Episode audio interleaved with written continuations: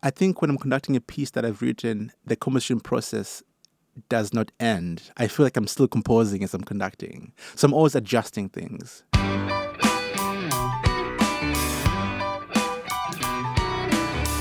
This is John Mirasola with Sounds of Berklee.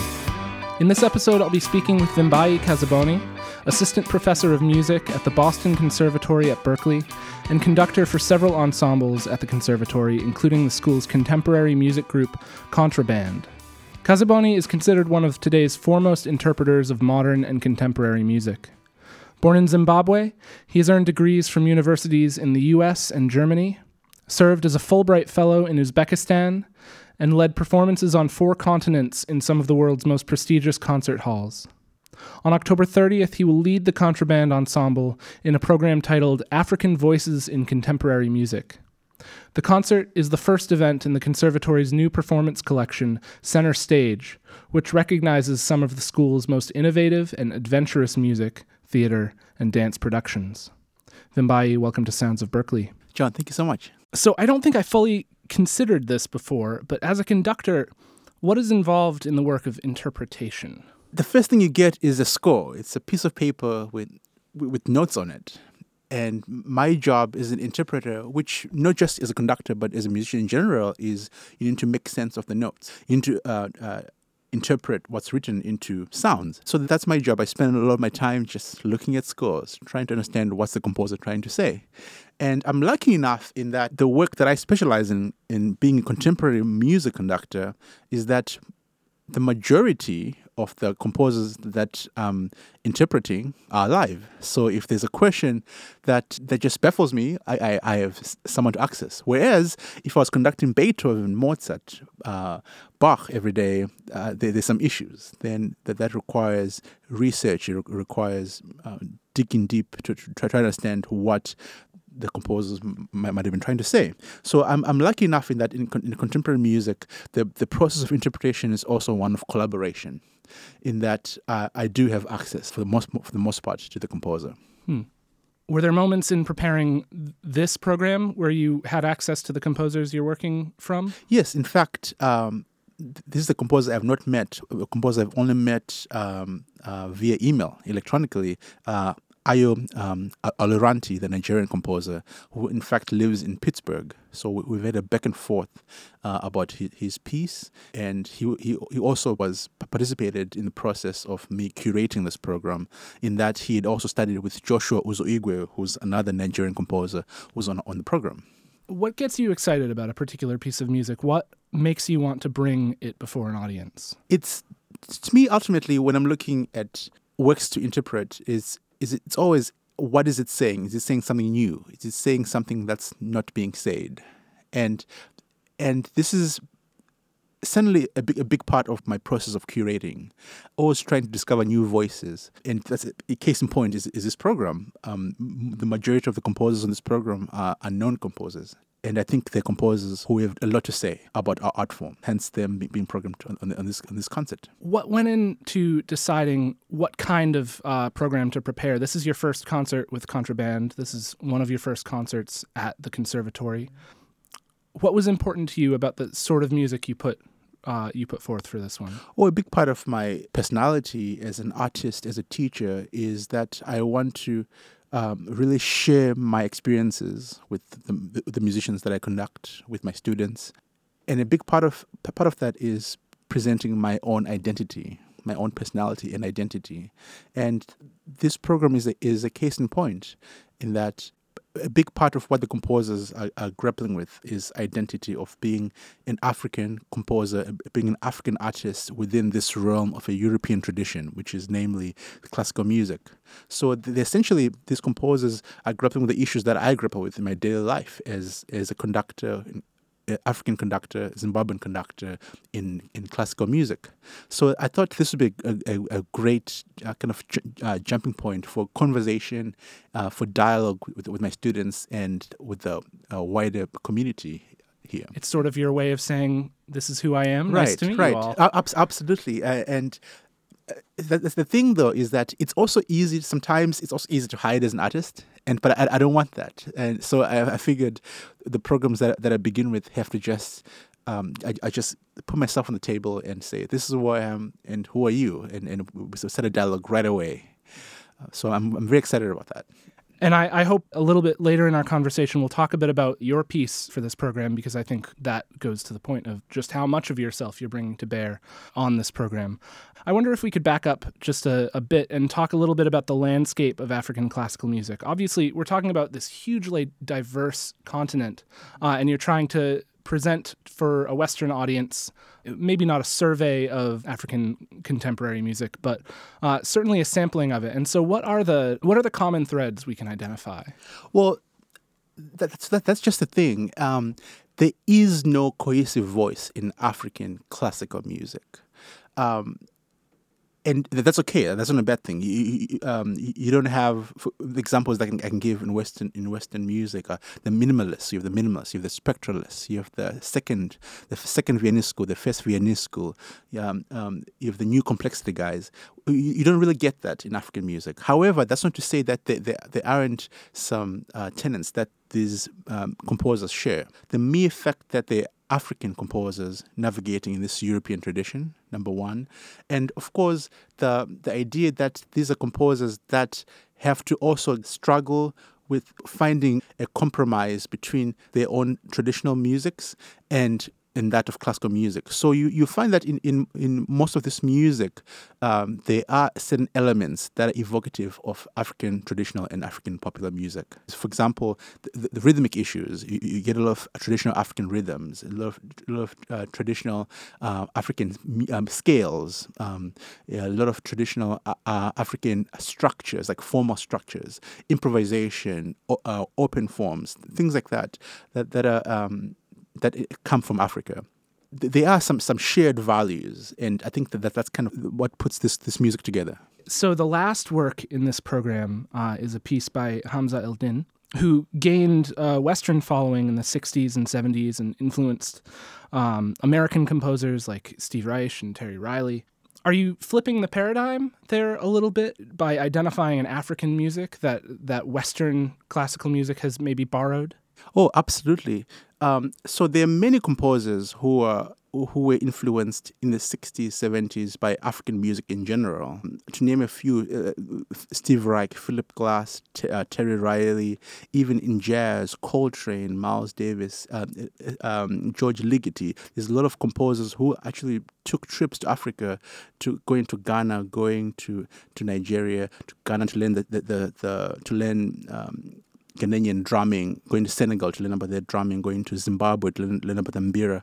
So there's been over the years a lot of influence, particularly since the 60s um, uh, and the advent of world music. There's certainly been a lot of influence from Africa to the composers who navigate in the European tradition. Hamza El Din just happens to be one of the most significant um, African musicians who, who influenced uh, uh, these Americans and, and European uh, artists. Um, so it, it, it seemed necessary. It seems it seemed essential for me to program his work. Also, the, uh, there is one distinction in that his aesthetic is quite different from the other four composers on the program because um, the first four composers are from sub-Saharan Africa, whereas Hamza El-Din is from Egypt. He's uh, he is of e- Egyptian and Sudanese heritage, so he's navigating almost with a Middle Eastern aesthetic, or um, uh, with this Arabic um, aesthetic, musical aesthetic. So, uh, in, in, in that way, he's a very unique composer for this program. The other composition on this uh, program that I wanted to talk to you about is your own piece, uh, two folk songs from Zimbabwe. As we spoke about earlier, you're bringing a lot of yourself into this performance, um, and I, it, strikes me as a as a very um, it's a very personal and a very generous piece to give to an audience. I- am wondering if you could tell uh, tell the story of that piece. Yes, well, um, this is a, a, piece that certainly um, is about my identity. Um, it speaks to my um, not just my identity, my personal identity, but also my musical identity. Um, the piece is based on two folk songs that I that kind of un- unravel in, in, the work.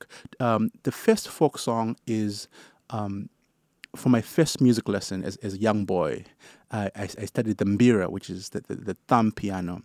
And uh, there is one, one piece that every student of the mbira learns at the beginning, a piece called Karigamombe. And um, as a young boy, it's, it's, it's you, you kind of struggle with this piece. And, and it's a piece you, ne- you never forget yeah, because you, you spend months on it, trying to master it before you can move on to, to calling yourself a mbira player, to moving on to, to other, other works. Um, so it's, it's uh, a piece that I spent years uh, just trying to master uh, as, as a very young kid. And in so doing, I learned about discipline. I, I fell in love with music. Uh, and therefore, and the, the, the way that, that um, it, it kind of manifests itself in, in the piece is, is unique in that um, in Zimbabwe, in the Mbira tradition, um, the Mbira is tuned based on uh, what region you're from. The different mbiras have different tunings based on the region also, and also based on the mbira maker, mbira maker you, are using. And I happened to to move a lot when I was young, and I also uh, happened to own a few different mbiras, uh, which were from different regions. So I'd play the same piece, the, the same piece of Karigamombe, which I'm trying to master, um, and yet it, it, uh, it, the intonation will always be different. It will always be in, in different keys. So I, I, I, try to kind of allude to that in, in the work, and I, I, allude to kind of this uh, allude to the kind of this tension of um, of of trying to master something, the, the, the, discipline of trying to master something. You, you, get a sense of that in the work. The second folk song I I allude to is one called Shiri Kanaka, which uh, is called Lovely Bird uh, in short. Um, the the text uh, is, is rough translation is lovely bird where are you going? And the bird answers i'm going to the sky to be one with the clouds. Uh, which is um, and i remember this because it's my earliest mus- uh, musical memory. I remember my grandmother um, as a as a as a toddler would sing this song to me. And um, and years later i was thinking as to why she'd always sing this song to me. And I'll, I'll later find, find out that, well, the, the, the shiri, the bird, is happens to be my totem, which is a big part of um, African identity, having this African totem, um, and the bird is my totem. I, found out, so it's it's a huge it's a huge aspect of of my my, my identity, and so you have the, the, the band in my work in, in, the composition. You have the band at some point singing the song, which is uh, quite a beautiful and charming moment. So, is it different conducting a piece that you've written compared to conducting a piece that uh, someone else has written and you might have to shoot an email off to to, to get an idea of their intentions? It is. It is because I think when I'm conducting a piece that I've written, the composition process does not end. I feel like I'm still composing as I'm conducting. So I'm always adjusting things. Um, this piece has had a couple performances. It was premiered in, in, Uzbekistan when I was when I was there for a year, um, and and ever since ever since I've been adding and and subtracting and whenever I, I, perform the piece, whenever I'm conducting the piece in, in rehearsal. Um, so th- I think that's that's the biggest distinction is that the the music feels very personal. You you feel very very vulnerable because um, you're present you're really presenting your, your own creativity to the musicians. Uh, so the, the process of interpret- interpretation is is one that's quite personal how have uh, how have the rehearsals been going? This is a new ensemble that you're working with. Um, they're conservatory graduate students, as I understand. Uh, how's it been working with this particular group? Actually, we, we begin the rehearsals next week. We've been working. Um, we've I've been helping coach them on a different program over the last couple of weeks, um, which has been very fun. And in so doing, I've been getting to know the musicians from, from a coach's perspective. Um, so when we begin to work together as collaborators uh, next week, it's, I'm, I'm, I'm quite excited about it. And what, how do your roles as a conductor and a professor overlap? Do you, are they are they kind of distinct in your mind when you're conducting? Are you not also teaching? Or I think they over they overlap in a very natural way. In that a, a conductor is a teacher, um, so as I'm conducting, um, I'm I, am sharing knowledge, um, and and the, the, the positive thing in this case is that as a professor, you you, you have a, a, pedagogical obligation to your students, and but as a, and, and, as a conductor, you do as well. So it, it just happens quite quite naturally. Um, lastly, I just I'd love to know a little bit about your own personal path to conducting. How did you wind up uh, standing in front of a room of musicians, telling them what to play and how? Well, as a young boy, whenever I'd um, play music with friends, I would just naturally become the leader somehow. I'm not sure if it's actually my personality to be a leader, but when it came to music, my colleagues always just looked up to me. And um, I, think I was always a very, creative. I, I, love collaboration. So I, I, was always good at kind of um, facilitating the process of collaboration. Um, and that's up to now my mantra when I conduct is that it's ultimately it's a collaboration. It's we're all equal people, and all I do is unify the voices in the room, and that's part for me. That's a uh, a significant part of my interpretation process. In that, who am I working with, and what's their story? What's th- I, w- I want to give voice to everyone in the room. Um, so when I moved to the United States when I was about twelve or so, and started studying music in a more serious way. Um, um, I was told by, by my teachers that I think this this would be a very uh, natural avenue for you, and um, ever since I pursued it. Vimbayi Kaziboni, it's been great talking to you, and we'll look forward to your performance later this month. Thank you so much, John.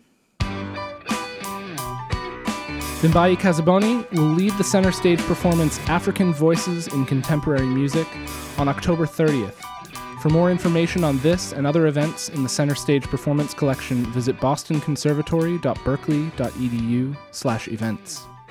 This episode was engineered by Zan Hanna at the Berklee Internet Radio Network studios and edited by Darcy Davis.